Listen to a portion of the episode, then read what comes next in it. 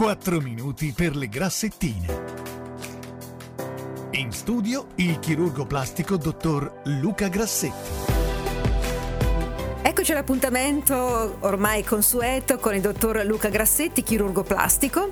Sono i 4 minuti per le grassettine, abbiamo già spiegato che questo dipende dal nome che si sono date le pazienti del dottor Grassetti che appunto chiamandosi, autochiamandosi Grassettine è diventato esatto, virale. Proprio così. Allora, buon pomeriggio Luca. Grazie, buon pomeriggio a tutti. Allora, oggi parliamo della tua specialità, la cosa che tu forse fai più spesso, per la quale sei tanto ricercato, ovvero sia l'addominoplastica. E qui apriamo una parentesi enorme, direi.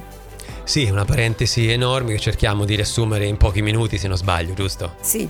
Allora, cominciamo un po'. Addominoplastica, intanto quanti tipi ce ne sono? Immagino parecchi. Ce ne sono tanti tipi, tanti varianti. La cosa importante da capire è che per ciascun paziente possiamo dare un buon risultato utilizzando tecniche diverse. Ecco, per esempio, prendiamo un caso di una signora che può avere l'addome un po', diciamo, morbido eh, perché ha perso peso.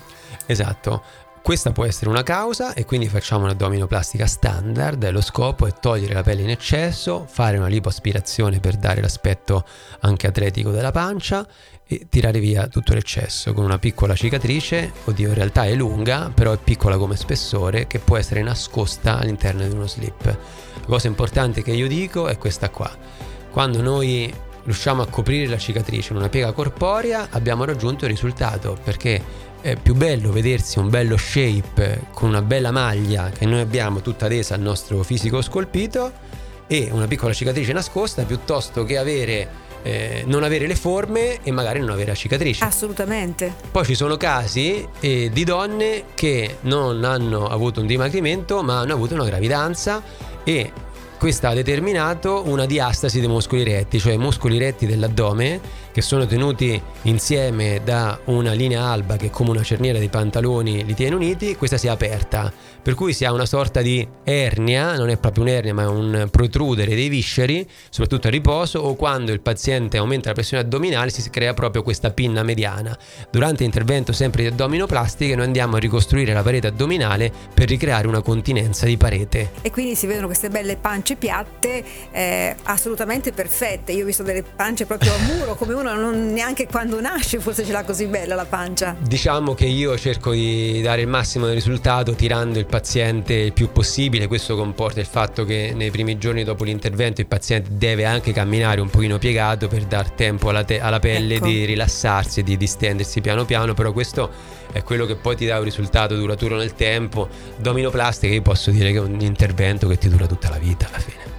Certo, quindi sarà anche molto importante il post operatorio che deve essere fatto seguendo alcune norme. Noi facciamo indossare una panciera elastocompressiva per il primo mese, facciamo eh, decombere, cioè mh, mm, fare assumere delle posizioni particolari al paziente e una cosa importante che sottolineo molto, specie negli ultimi periodi, è la riabilitazione, l'esercizio fisico sia prima che dopo l'intervento. L'intervento chirurgico bisogna pensarlo come una gara sportiva. Io non vado a fare la gara sportiva improvvisato, io mi preparo nei mesi prima, mi alleno lo stesso, io alleno la parete addominale, alleno anche la muscolatura lombare della schiena perché se io sto piegato dopo un intervento e il letto operatorio è rigido avrò mal di schiena alla fine.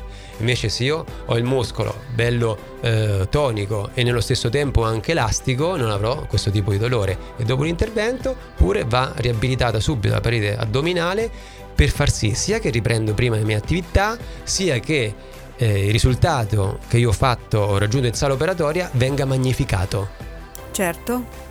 Quindi ecco, mi raccomando sempre essere in forma prima e ricominciare subito a muoversi, a fare esercizi giusti ovviamente dopo. Quanto tempo ci vuole più o meno prima di poter essere a posto, tra un mese, un, un mese, mese, un mese il paziente riesce a fare tutto quello che faceva prima nella vita quotidiana, tornare in palestra e darsi da fare due mesi, mm. ma è in questi due mesi che non è che uno sta a casa immobile senza far nulla, certo. ma fa quegli esercizi fisici possibilmente con un personal trainer o meglio ancora un fisioterapista nei primi tempi, perché poi ti massaggia, ti scolla la cicatrice, ti rende più morbidi i tessuti, perché la cicatrice che vediamo non è soltanto quel filo che sta sotto lo slip, ma è anche una una cicatrice interna di tutta la pelle che abbiamo scollato che poi si deve riaccollare. È giusto che ci sia la cicatrice, ma una volta che sia formata va massaggiata ed ammorbidita affinché la pelle si ridistenda e torna una pelle quasi come quella non operata.